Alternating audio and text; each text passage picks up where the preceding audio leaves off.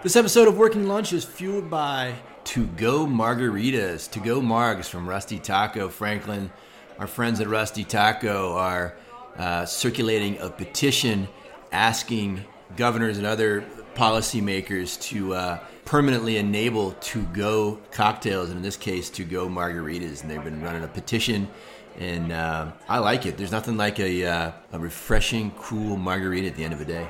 Genius, Kefauver, genius. And I will note that uh, I'm glad you got this in the rotation. It's been, you know, what is it, two whole weeks since uh, Cinco de Mayo, maybe three, and uh, we couldn't resist to dive back into the margarita pool. So yeah, no, I love the backstory of Rusty Taco. Love the family photos and the website. And you know what I'm going with? Listen, anytime the name of the restaurant is also a menu item, you got to go with that menu item. That is certainly their their lead. So I'm going with the Rusty Taco itself: pork, grilled pineapple relish, onion and cilantro. Sounds fantastic. I like that little. I like that little ooh. That was nice. I'm going with the, the brisket.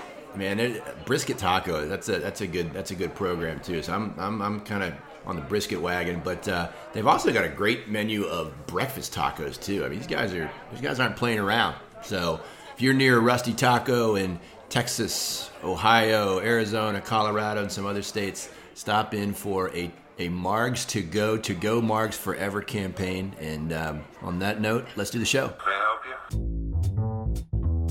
We need to talk about your flair. I think I'm gonna have to go supersize. We need a political revolution. And we will make America great again. From the home office of Align Public Strategies in downtown Orlando, Florida, this is Working Lunch. Coming up on the podcast, the Independent Restaurant Coalition is emerging as a force to be reckoned with. We'll discuss how and why the group got started, how effective they've been, whether or not their agenda is a good or bad thing for the industry, and whether they are in it for the long haul. And there's growing bipartisan consensus on the changes that need to be made to the Paycheck Protection Program, especially with regard to loan forgiveness. We'll take a look at that. And the COVID epidemic has turned the traditional politics of alcohol upside down, presenting new opportunities for the industry, especially when it comes to off premise sales and home delivery. We'll discuss how the industry needs to engage in this important space. We'll have those stories and wrap it up with a legislative scorecard. Hi, everybody, and welcome to the show. I'm Joe Kefauver, along with my Align Public Strategy partner, Franklin Coley. And Franklin, let's jump right into it. Uh, for the last couple weeks, a I don't want to say renegade group, but a group of purposely minded uh, restaurateurs has uh, kind of assembled, come together, and gotten into the gotten into the act on the heels of this federal loan programs and perception that the, the, way those programs were developed and drawn up, they were they were biased toward big players, and, and uh, the small guys kind of got left out of the mix. And some kind of celebrity chefs got together to bring voice to that opinion. What's going on with this independent restaurant coalition? Yeah, and I have uh, I have not really wanted to uh, jump on this bandwagon and fawn all over this new coalition, but I guess we got to talk about it this this week for for reasons we'll discuss. But yeah, look, it's their kind of origin story, if you will, are these 70 chefs. They got together. They thought they were being left out of the backroom c- cigar deals between the big restaurant chains and the members of Congress. And so they're fighting for the independent restaurants, you know, that are often overlooked or left out of out of the process. And so that's kind of their their origin story, if you will. I, they have no doubt gotten traction, and you know, a lot of these. Tom Colicchio is kind of the, the leader of the group, if you will, but it's a lot of mini Tom Colicchios. And Tom Colicchio's social media audience is probably bigger than the National Restaurant Association, all the SRAs combined. So, you know, he's got a big and collectively these chefs have a have big microphones. They've drawn press attention and they're continuing to kind of draw press attention. And so, you know, we got to at least kind of give them their due and and I think we're probably a little overdue to have a conversation about them just for that reason alone. So Franklin, so they've got some some some some names, but do you think there's an actual need for an organization like this? Are they overall doing the industry more good or more harm? Where, where are they falling on that spectrum? Yeah, and it's a perfect time to ask that question because you know, one thing I left out, they are starting to talk about formalizing so this has been an informal coalition to date, kind of working out of the James Beard Foundation. And now, you know, they hired a lobbyist and a public affairs firm via the James Beard Foundation but now American Express and Resy, a reservation software system, have given them some seed funding, and it appears like they may incorporate and kind of stand this organization up. I think it's ludicrous. You know, I, when we look around, we often lament that independents run all the state restaurant associations and the NRA, and that the, the chains, you know, for their size and scope are basically not as influential as they should be. And if you look at the board of particularly the SRAs, which collectively make up the NRA, they are often packed with independents and overwhelmingly with independents. And if you look at the issues that most of the SRAs are generally working on, I was looking at two issues yesterday and it just, knowing we we're going to have this conversation today, it kind of stood out to me. Outdoor dining and delivery fees. These are important issues to the chains for certain, but they are much more important to independent restaurateurs. Independent restaurateurs are driving the conversations on these two issues and the SRAs have been really kind of leading the charge. You know, there were in the news yesterday, there were a number of SRAs that were out pushing on opening up uh, outdoor dining space, sidewalk dining space, as well as pushing this delivery fee transparency and caps. Everybody in the restaurant industry cares about those, but those disproportionately, I think, impact independence and the, collectively, you know, the, the association has spent a disproportionate amount of time on those issues and we can do this over and over every day. I just think that they have not been left out. They're integral to the association and, and always have been. And, you know, the independent restaurant coalition to the extent they're getting traction, it's largely in part that they're acting as a foil against and kind of demeaning, you know, the, the chains and, and playing that card. And I don't think at the end of the day that is helpful. When you're going up, our opponents, you are just handing them the best leverage they could ever have when they're splitting apart our coalition the restaurant industry piece by piece and alienating different parts. They're they're allowing and creating a situation where it's going to be easy to divide and conquer us. And so when we're up there lobbying at the federal level for a bailout or for a stimulus or for a relief, we should be acting as one voice, not as many, and kind of cutting each other out. The QSR community and the fine dining community and the casual dining community, the fast casual community, the independent community can't all be going at each other's throats or we're not going to get done what we need to get done. All valid points, all valid points. And to be consistent, I've been lamenting for, you know, 25 years that too few uh, restaurateurs are engaged in the process and get out of the inside the four walls of their restaurant and get out in this process. So kudos to anyone that wants to engage. So I, I have no no issue with that. I, I, do think it's a little bit of a misnomer. I know there was a, and it's not just this group, it's a lot of folks throughout various industries kind of think that those paycheck protection program and small business loan programs were all kind of rigged for the big guys.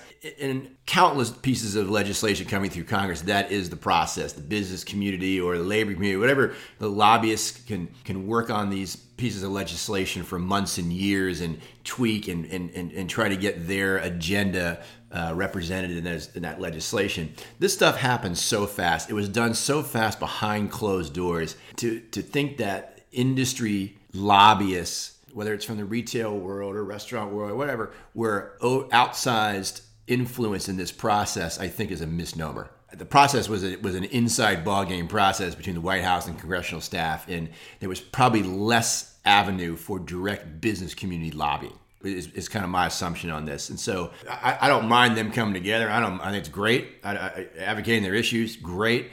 But the perception that the big go- the big guys are up there behind in the smoke filled rooms, you know, carving out protections for for themselves. I, I, just don't think it rings very true on this particular piece of legislation. It, it 100% does not, and we were one of the first to lament that and criticize the process for the way it was set up. It absolutely was not necessarily. It was giving a leg up to those that had existing relationships high up you know, in, in banks or with, with banks that could process these loans.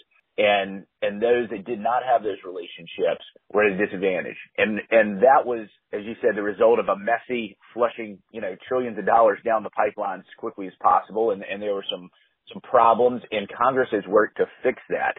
Certainly there was no industry lobbyists up there trying to rig things that way. You know, no one understood all of the unintended consequences of, of moving this quickly.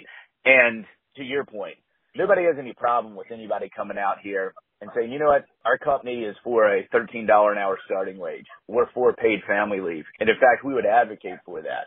Or, you know, this, that, or the other. There's no reason you can stand apart from what may be an industry line in a particular issue or in general, but don't kneecap the other folks while you're doing it. And that's a criticism we've had of some corporate brands that have used their own corporate positions and used the association as a foil to boost themselves. And so, yeah, if you're going to start a coalition and go advocate, that's great. But, you know, don't, don't chop down these other guys in the process that, by the way, you need to be work, co- co- working collectively with to get over the finish line. The last thing I would say in this, this is really what gets my goat and maybe you can hear kind of the, the emotion in my voice here is essentially what you're saying is that my independent chain of six fancy white tablecloth restaurants and my employees are much more in some metro area are much more important than the franchisee that owns five BKs in middle America or has few limited, you know, independents. Certainly not, not what we're talking about here, not the ones that are leading this charge. And, you know, those are, those are small business persons as well that have got their life invested in these companies as well. And to devalue them, that just, it almost, it's just bad.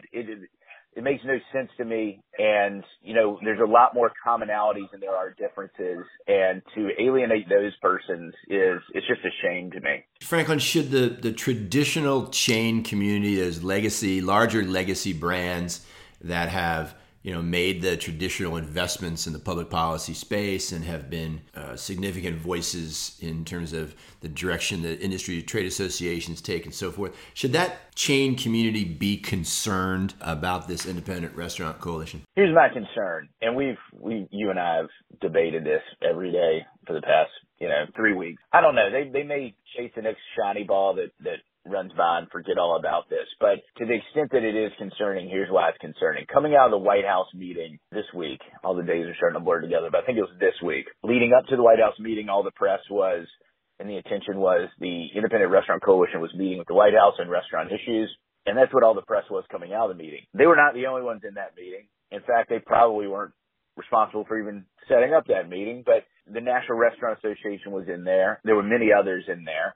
And by the way, the representative of the National Restaurant Association, one of them, was the chairman of the National Restaurant Association from Galatoire's in New Orleans, which is an independent restaurant, just, uh, you know, case in point. But the conversation coming out of there was what are the IRC's priorities with the White House and Congress? And there was less discussion around the broader industry's participation and what, and what their, uh, their priorities are. So I think that's a long term danger. And we saw this week while the restaurant industry has been pushing for this big package, right, relief package, the IRC has now introduced and tapped a very powerful, high-ranking Democrat on the Ways and Means Committee to sponsor their version of a relief package that, you know, doesn't apply to that franchisee, that BK franchisee or that Chick-fil-A franchisee or that you name it franchisee that owns a couple, couple locations. It specifically says that chains – with more than 20 restaurants are not allowed to participate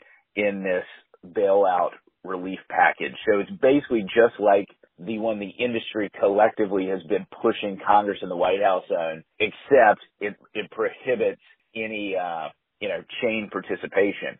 I don't think that's helpful at the end of the day. That gives Democrats in particular an out on this issue that, that's just not helpful to the industry and that's saying that your employees are better than my employees at it anyway, I could go on and on, but that is, I think, the kind of the long term dynamic that's going to have to be managed. And I think we're stronger if we're all working together collectively and not sniping at one another. Yeah, I guess I got two thoughts. Uh, then I'll, I'll wrap it up with a, with a final question to you. But you know, it's hard with the, with the restaurant industry. It's you know, I've, I've said it a million times. You know, we're Indonesia. We're, we're millions of little uh, little islands that that are you know so it's hard to get a sense of the industry and and what is representative of the industry is the industry represented by a mom and pop full service restaurant in mid America? Is the industry represented by a hot dog stand? Is the industry represented by a quick service restaurant? Is it a fine dining white tablecloth? It's a very diverse industry when it comes to these public policy measures and, and how it affects quote unquote the industry. I think one of the challenges with, with this particular group is because it's kind of so biased white tablecloth, it is not representative of the issues. You, you if you're you know, we, we said this about some of the kind of gourmet burger chains in New York. You know, if you're if you're selling burgers for 15 bucks a piece, there's a lot of a lot of fat built into your your P and L for for wage increases and benefits and so forth. But that's not where the the country lives, and that's not where the industry lives. And so I, I hope we're careful that we don't undermine what credibility the model has has gained in the last three months during this epidemic with people viewing us as essential workers and essential to communities and so forth. And, I, we've we've gained a lot of of political credibility in the last few months that I don't want to see kind of infighting in the industry undermine. Second piece is Franklin, you know, again, my my bias. I'll give you my bias first, and I'll give you a question. You know, I was gonna I'm gonna ask you: Are they? Do you think they're here to stay? You think in five years there's a staffed independent restaurant coalition? My guess would be no. I mean, I think when things get back to normal and people get back to running their companies, the, the attention will go back to where it's traditionally been. So I I don't want to dismiss anything, but in terms of uh, a long term disruptor, I guess if I'm had to go to Vegas right now, I would bet no. Yeah, I would probably bet no too. And the reason being is the only issue that kind of, and this is why I get so animated about this, is the only reason, the only issue that really brings all these people together is we're small and you're not. And that just does not seem like something that has, over the long term, you can build a, a coalition on. You know, you've got to have more than that.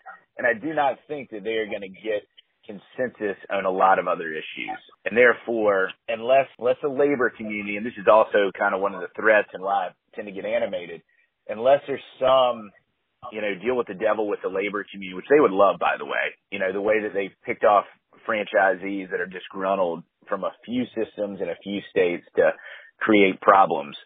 If they can, if they make some deal with the labor community. And it's not like Tom Colicchio and company hasn't flirted with them off and on over the years, where they're both going after that could do real damage to the to the industry. Number one, and number two, I think that could create some longevity and some even even greater greater problems. And I think that would be terrible for for the industry writ large as well. So I'm going to say no, Joe, at this point. And I have tempered myself this entire time watching this this you know, organization pop up to not worry about it too much. But I, I worry about it more and more only because I think it's damaging. I think it's damaging to the current debate in Congress, and I think it's damaging to issue management going forward. Well, I'll give two reasons, and we, we can wrap it up. We've spent enough time on this segment, but you know, I, I think about you know, to me, it's a it's a larger microcosm of what happened in New York State slash New York City ten or fifteen years ago there was a, a group of higher end restaurateurs that felt like the standard state restaurant association in Albany was catering to a different crowd and a different industry than the kind of the high end white tablecloths of New York City and split off and, and created this New York Hospitality Alliance or whatever it's called. It's been called a couple different things. Bottom line, it's this fairly independent but somehow, you know, cooperative restaurant organization. And last I checked, we're getting pounded every which way in New York City Council. I mean, it hasn't. It doesn't really matter, right? How could the New York City Council be any more hostile to the restaurant industry than it is currently? So, uh, you know, even if it has longevity, is anybody going to notice? I, you know, I think over time, no. And and the, re- other, the other reason I think no is that you know there's a there's a inherent connection between the terms big with wealthy. You connect big corporations to wealth, and you connect the little guy to not wealth. Well, these little guys are very wealthy. These are not poor guys struggling on Main Street. And so at a certain point, I think that the, the credibility of that will, will kind of erode under them. And these are and these guys will be exposed as, as wealthy guys too. And so I, I think that also um, kind of undermines their long-term effectiveness. They may be effective in their conversation here, and you know Blumenauer's bill, which I would be surprised if it went anywhere. But I think in five years, it'll it might just be another group with another label on the shelf. Would be my guess. So this week we saw some movement in the ongoing conversation around the Paycheck Protection Program and loan forgiveness. And it seems that congressional leadership uh, in the past couple weeks has been kind of very far apart, a political divide developing, as we talked about in the last couple pods. But Franklin, it looks like this week there's some level of bipartisan, at least intellectual agreement on some changes that need to be made to the Paycheck Protection Program. Can you opine and get, get us up to speed on what, what's happening there? You know, Wall Street Journal reported that this was kind of happening last week, and I was a little skeptical, but who knew the Wall Street Journal reporter in uh, D.C. was walking the Capitol was a little more dialed in. But you know, and part of it was I thought, well, gosh, this is going to get rolled into this larger relief negotiation, which seems to be bogged down, which now all of a sudden seems to be uh, loosening up anyway. But it, it has broken free. So there's a separate legislative vehicle that is uh, looking to extend the program from the eight week covered period to 16 weeks. Uh, that's the Senate version, and then 24 weeks. That's the House version. And this has bipartisan support. You know, Marco Rubio was quoted in the press past day or two, basically saying, you know, this has 99 votes in the Senate or something. You know, basically would pass. You know, no problem. So this looks to be kind of cruising through and it obviously makes some other tweaks and changes. But the big thing is, and this is what operators have been asking for all along and is lengthening out that, that time period where you can spend the loan and still the money and still get it forgiven. The big question that, that I had, this is you start getting into these kind of moral hazard arguments here, and you're already starting to see those emerge a little bit, is, you know, what about the person that had all their ducks in a row, the, the quote unquote good operator, right, knew how to do this and, um, got the money early, has been abiding by the program in paying out. And so now we're approaching essentially June 1. So theoretically, they could be a month into the program paying monies out. And before this legislation passes next week at the earliest, you know, the first week of June, maybe the second week in June, you know, they're at the last week or two or weeks of the program. And so you know, without some additional tweak, they may be penalized. You know, they may not have the flexibility that others have that were late in the process or were dragging their feet or couldn't get. So you'll hear some operators say, well, I had my act together and, you know, now, now those that didn't are going to, you know, benefit from this. So I don't know how they're going to balance that. There's also a, obviously a, so there's kind of a fairness and then there's just a compliance challenge too. If in the final two weeks of the program you, you change up the rules again you know, how to, how to people make sure they're, they're good. So all that stuff I think will be hashed out here in the next week or so. It looks like this is going to move. And I think by and large, this will be applauded as long as they can figure out a way to not kind of penalize those that, that were playing by the rules all along and, and got the monies and were spending it in the right way. The other piece, and I'll, I'll close out here because I know we're, we're going too long in this is there's still furious lobbying over adjusting that 75-25 ratio in terms of, um, you know, what you can spend on overhead, utilities, rent, mortgage obligations, et cetera. That 25% piece versus 75 on payroll or salary. They, you know, most operators want that closer to like 50-50. No movement on that. And as we've talked about, the whole purpose of this was really payroll. And so, you know, we'll have to see where that kind of lands too, if there's flexibility in that piece. Well, well, you know, everybody. This is not obviously a restaurant issue. It's a it's a business issue, large and small, and everybody's going to be watching this process. But it is good to see that there seems to be you know a consensus conversation on, hey, man, we need to we need to tweak this. We need to to make sure that those most in need are getting getting funds, and that that that forgiveness process has has real clarity and accessibility and for uh, for for business owners. So we're going to spend a lot of time talking about the next couple of weeks is the loan forgiveness piece. What's the latest and greatest there? Yeah, and the application came out, and of course everyone's reading through it with highlighters and, and pens. So the latest and the greatest is uh, we, we've got clarity through the forgiveness application here and, and how to get that loan forgiven the way that SB has set this up, there's an expectation that takes about three hours to complete this and that everyone should be able to do it on their own. You know, I, I think you really need people involved in this, whether they're internal or external, that are experts in the space. You need, you know, you need to work with your CPAs and and your accountants and tax lawyers to make sure you're you're checking all the boxes. Uh, but essentially what, what we're looking at here is the eight week period has been defined as essentially this, the clock starts when you receive the loans, uh, for non-payroll cost. So the, the day that you get that money, the eight week clock starts on your non payroll cost. For your payroll cost, the clock can start that day or you can use what is what is called the alternative payroll calculation and start the clock in the first pay period. So if you received it on the 20th, let's say, and your first paycheck goes out the 26th, you can start the payroll clock then. But the non-payroll clock has to start in the day that you receive.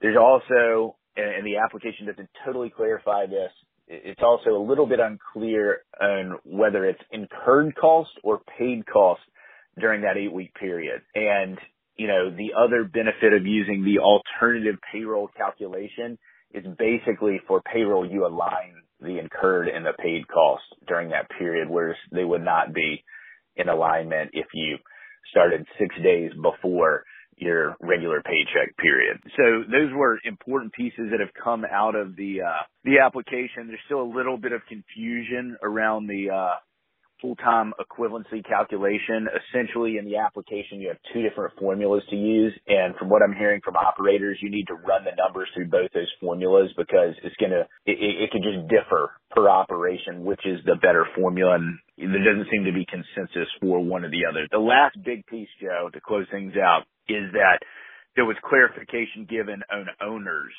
and what they can be paid. So they cannot be paid. They have to be paid the lesser of uh, two amounts: fifteen thousand three hundred eighty-five dollars, or eight weeks worth of 2019 pay. And owners cannot give themselves raises or hazard pay for the period. By the way, if you're doing that, you are not smart. the way that the politics of this are going, you know, you should not have had to wait to see in this this loan forgiveness application that you as an owner should not be giving yourself a raise with this money. That would certainly draw scrutiny at some later date if you ever uh, went through an audit or found yourself in front of a congressional committee or the press got a hold of it. So um, that is codified in this application as a no-no, and I think anyone that's been following this process would have known that's a no-no. So Joe, those are uh, those are some of the big pieces in terms of the forgiveness application that that have kind of sussed out here as we've gone through it and talked to different operators. And I'm sure there'll be more. And of course, this all can change here in a week or two if Congress tweaks the program. So uh, we'll have to stay tuned. We'll keep tabs on it, and uh, I'm sure there'll be much more to report in the coming weeks. We've talked numerous times on the pod in the last few months about the strange, uh, unique opportunities, actually, that the post COVID political environment has afforded the industry. And one that is right at the top of the list, Franklin, is this entire kind of new world order with regard to, to alcohol and more specifically off-premise alcohol sales, whether in to-go form or in uh, delivery form. We talked at the top of the show about Rusty Taco and their To Go Margs campaign, To Go Margs Forever uh, effort. It's been interesting, Franklin, across the country in these emergency declarations that governors have made. How much, in a single stroke of a pen, decades and decades of alcohol law have been set to the side to help these operators kind of stay stay in business and they've made what I think is a, an important fundamental connection between the the longevity of this practice and the viability of those businesses. So there's a lot going on in the alcohol space. Franklin, what's what are some of the unique political opportunities that jump out at you? Yeah, the political dynamics, as you pointed out, are well, the old Baptist and Bootleggers Coalition has always argued two things and they've always stymied any loosening of the retail tier using two chief arguments.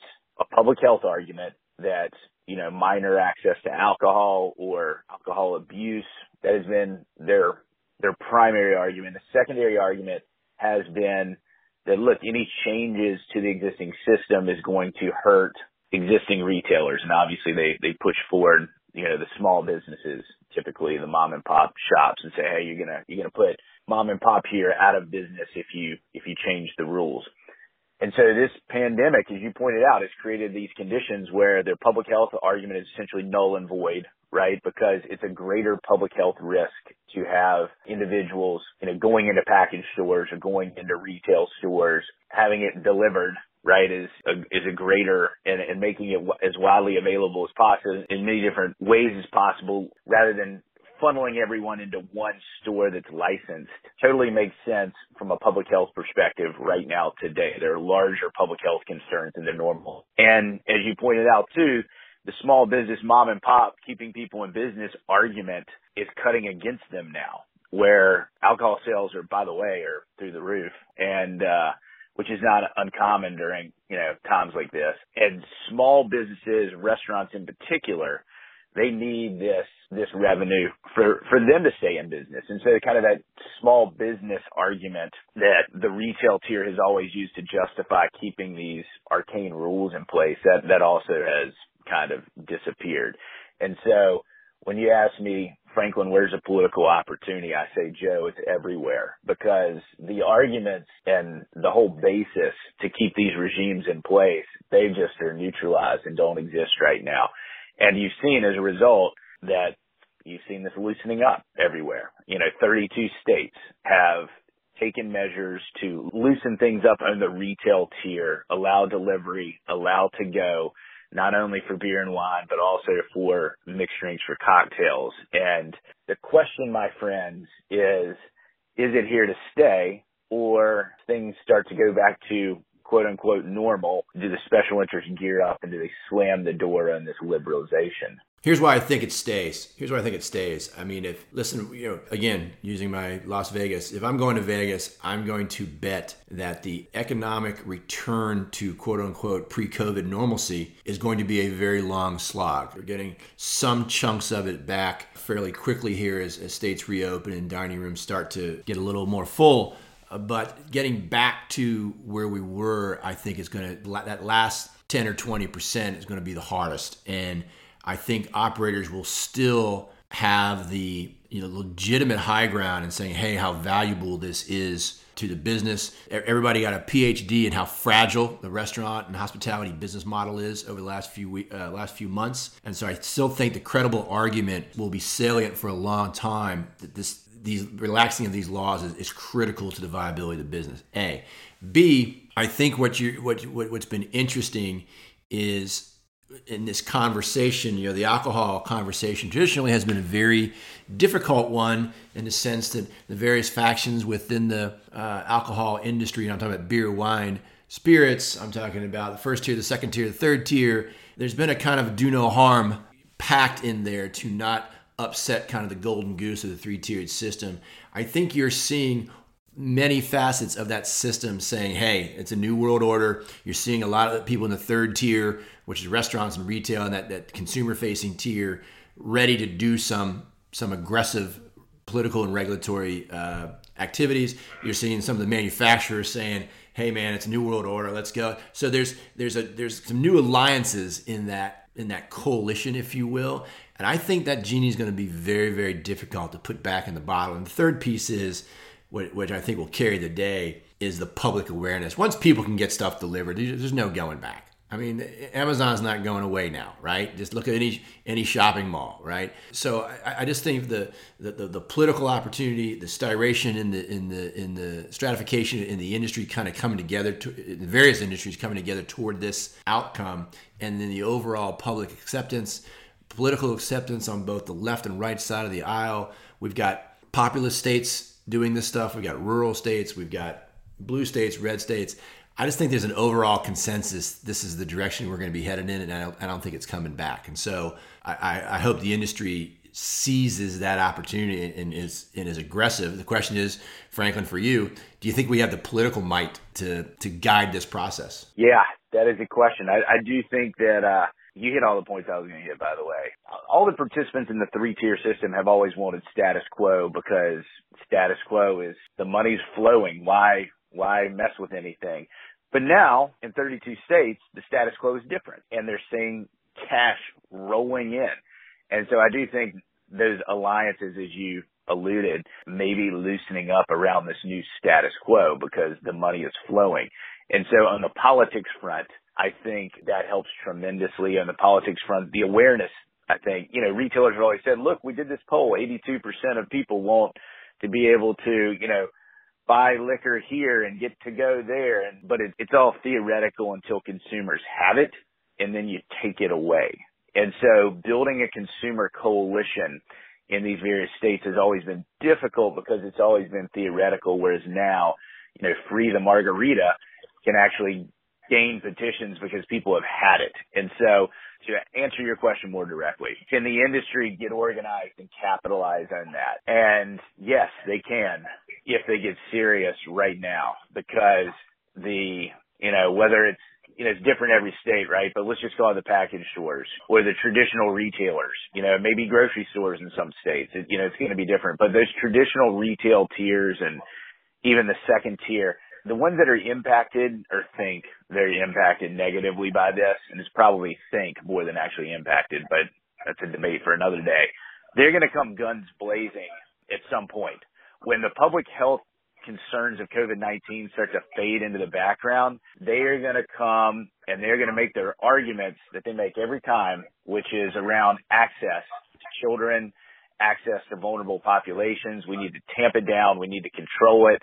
And if we don't have our compliance story together, if we don't have this coalition built, if we're not ready for war, quote unquote, then, then we're going to lose because they are going to bring it to our doorstep very quickly and they have political allies and they have, they've been writing max out checks to elected officials across the country in every state capital for the past 30 years. And so if we're not ready, they will beat us. There's just no doubt about it. So that's the charge for the industry is can you get your ducks in a row quickly enough while all this other crazy stuff is going on to keep some of this stuff permanent? And going back to our first segment, this is a real conversation where the Independent Restaurant Coalition could be very, very helpful in garnering that consumer facing grassroots following that'll be critical to getting some of this stuff passed. So, you know, if Independent Restaurant Coalition wants to be helpful, there's a there's a issue tailor made for you.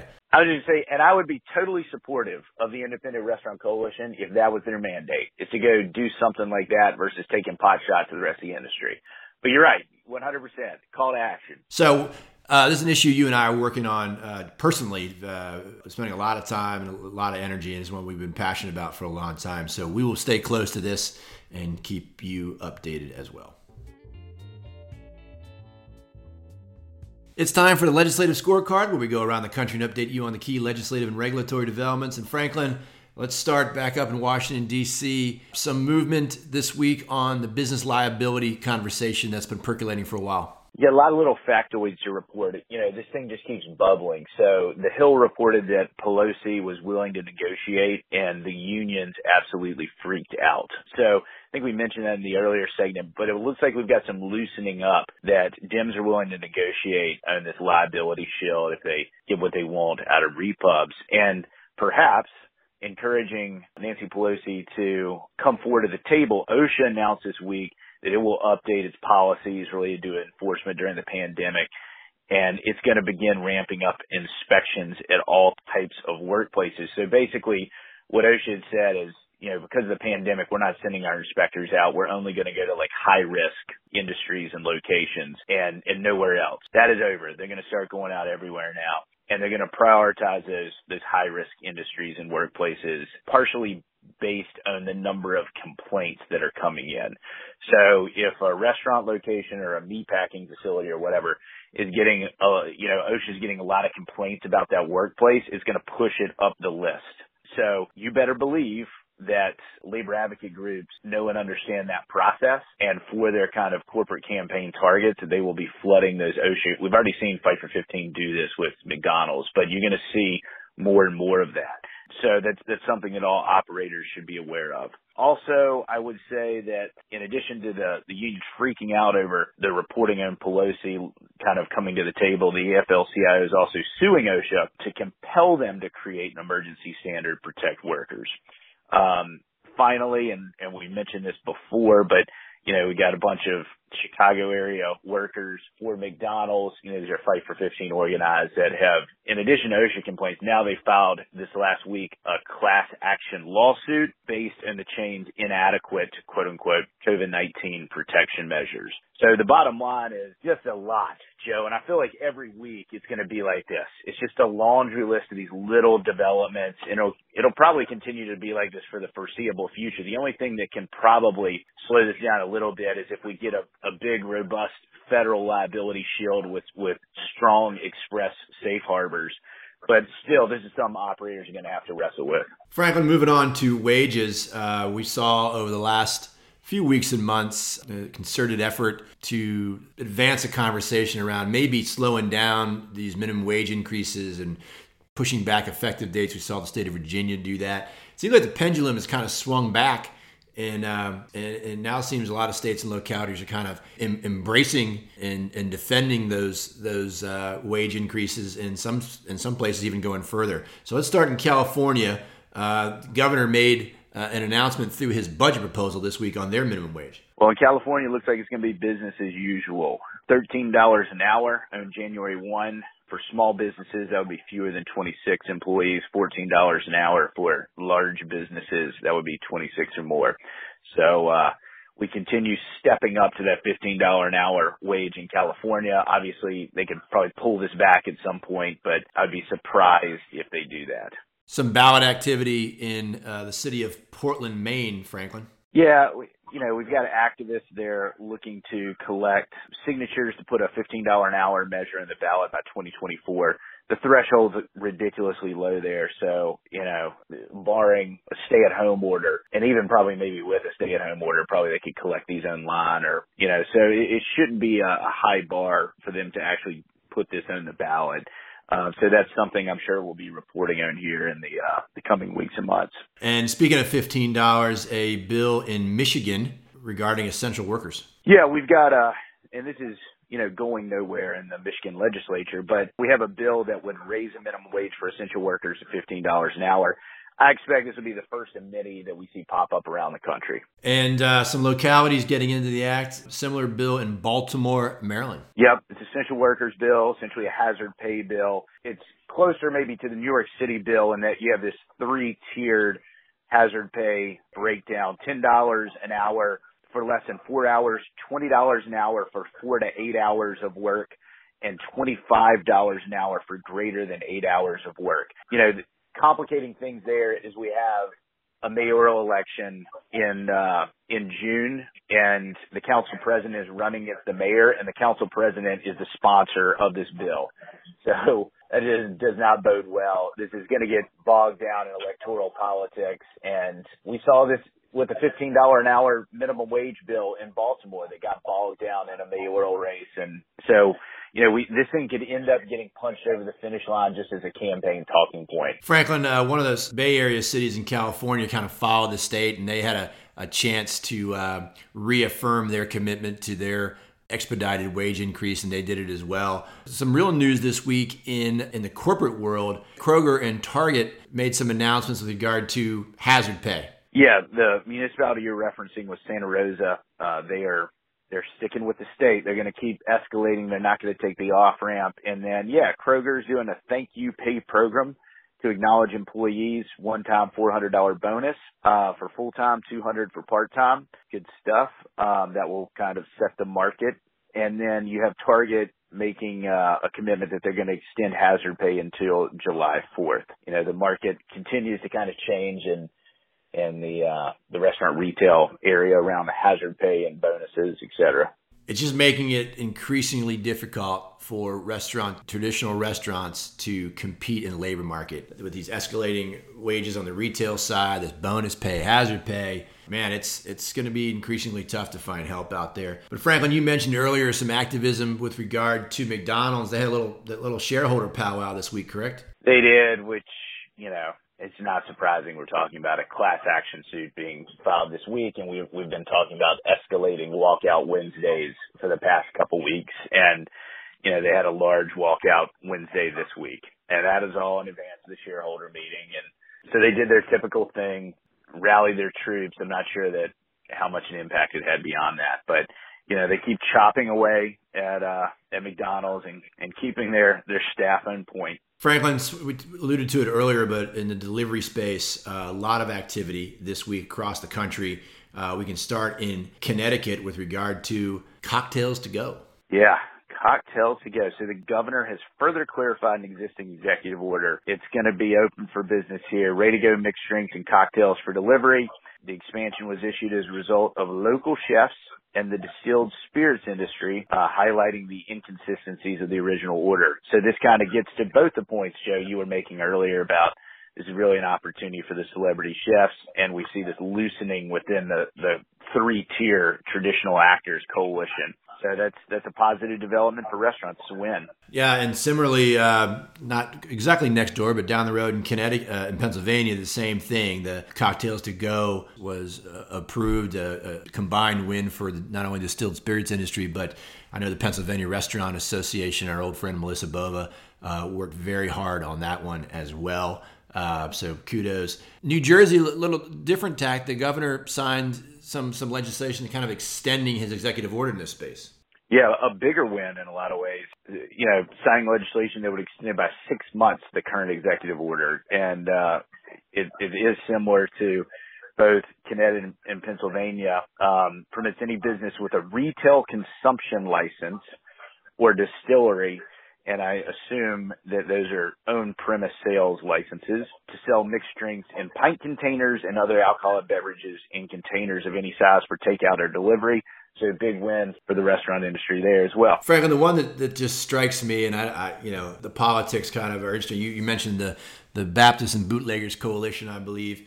Uh, that Oklahoma uh, on the governor's desk and for his likely signature is going to make permanent curbside pickup and home delivery of alcohol. I'm fascinated that the politics of such a kind of Bible Belt state uh, would so easily allow for it. And Oklahoma has been a uh, a battleground in the past on the alcohol issue. I think they, I could be wrong in this. I'm sure people will correct me, but I think they may still have near beer in their, you know, like that's how far back they are in the modernization process where C stores and grocery stores aren't even allowed to sell full strength beer but yeah, for me as well, Joe, it jumps off the page that, you know, legislation's awaiting governor's signature there that would essentially permanently allow for curbside pickup and home delivery of alcohol. The bill would also allow small breweries and wineries to sell products curbside and though it would not legalize delivery for the breweries or uh the the the wineries. But that's that's a huge loosening of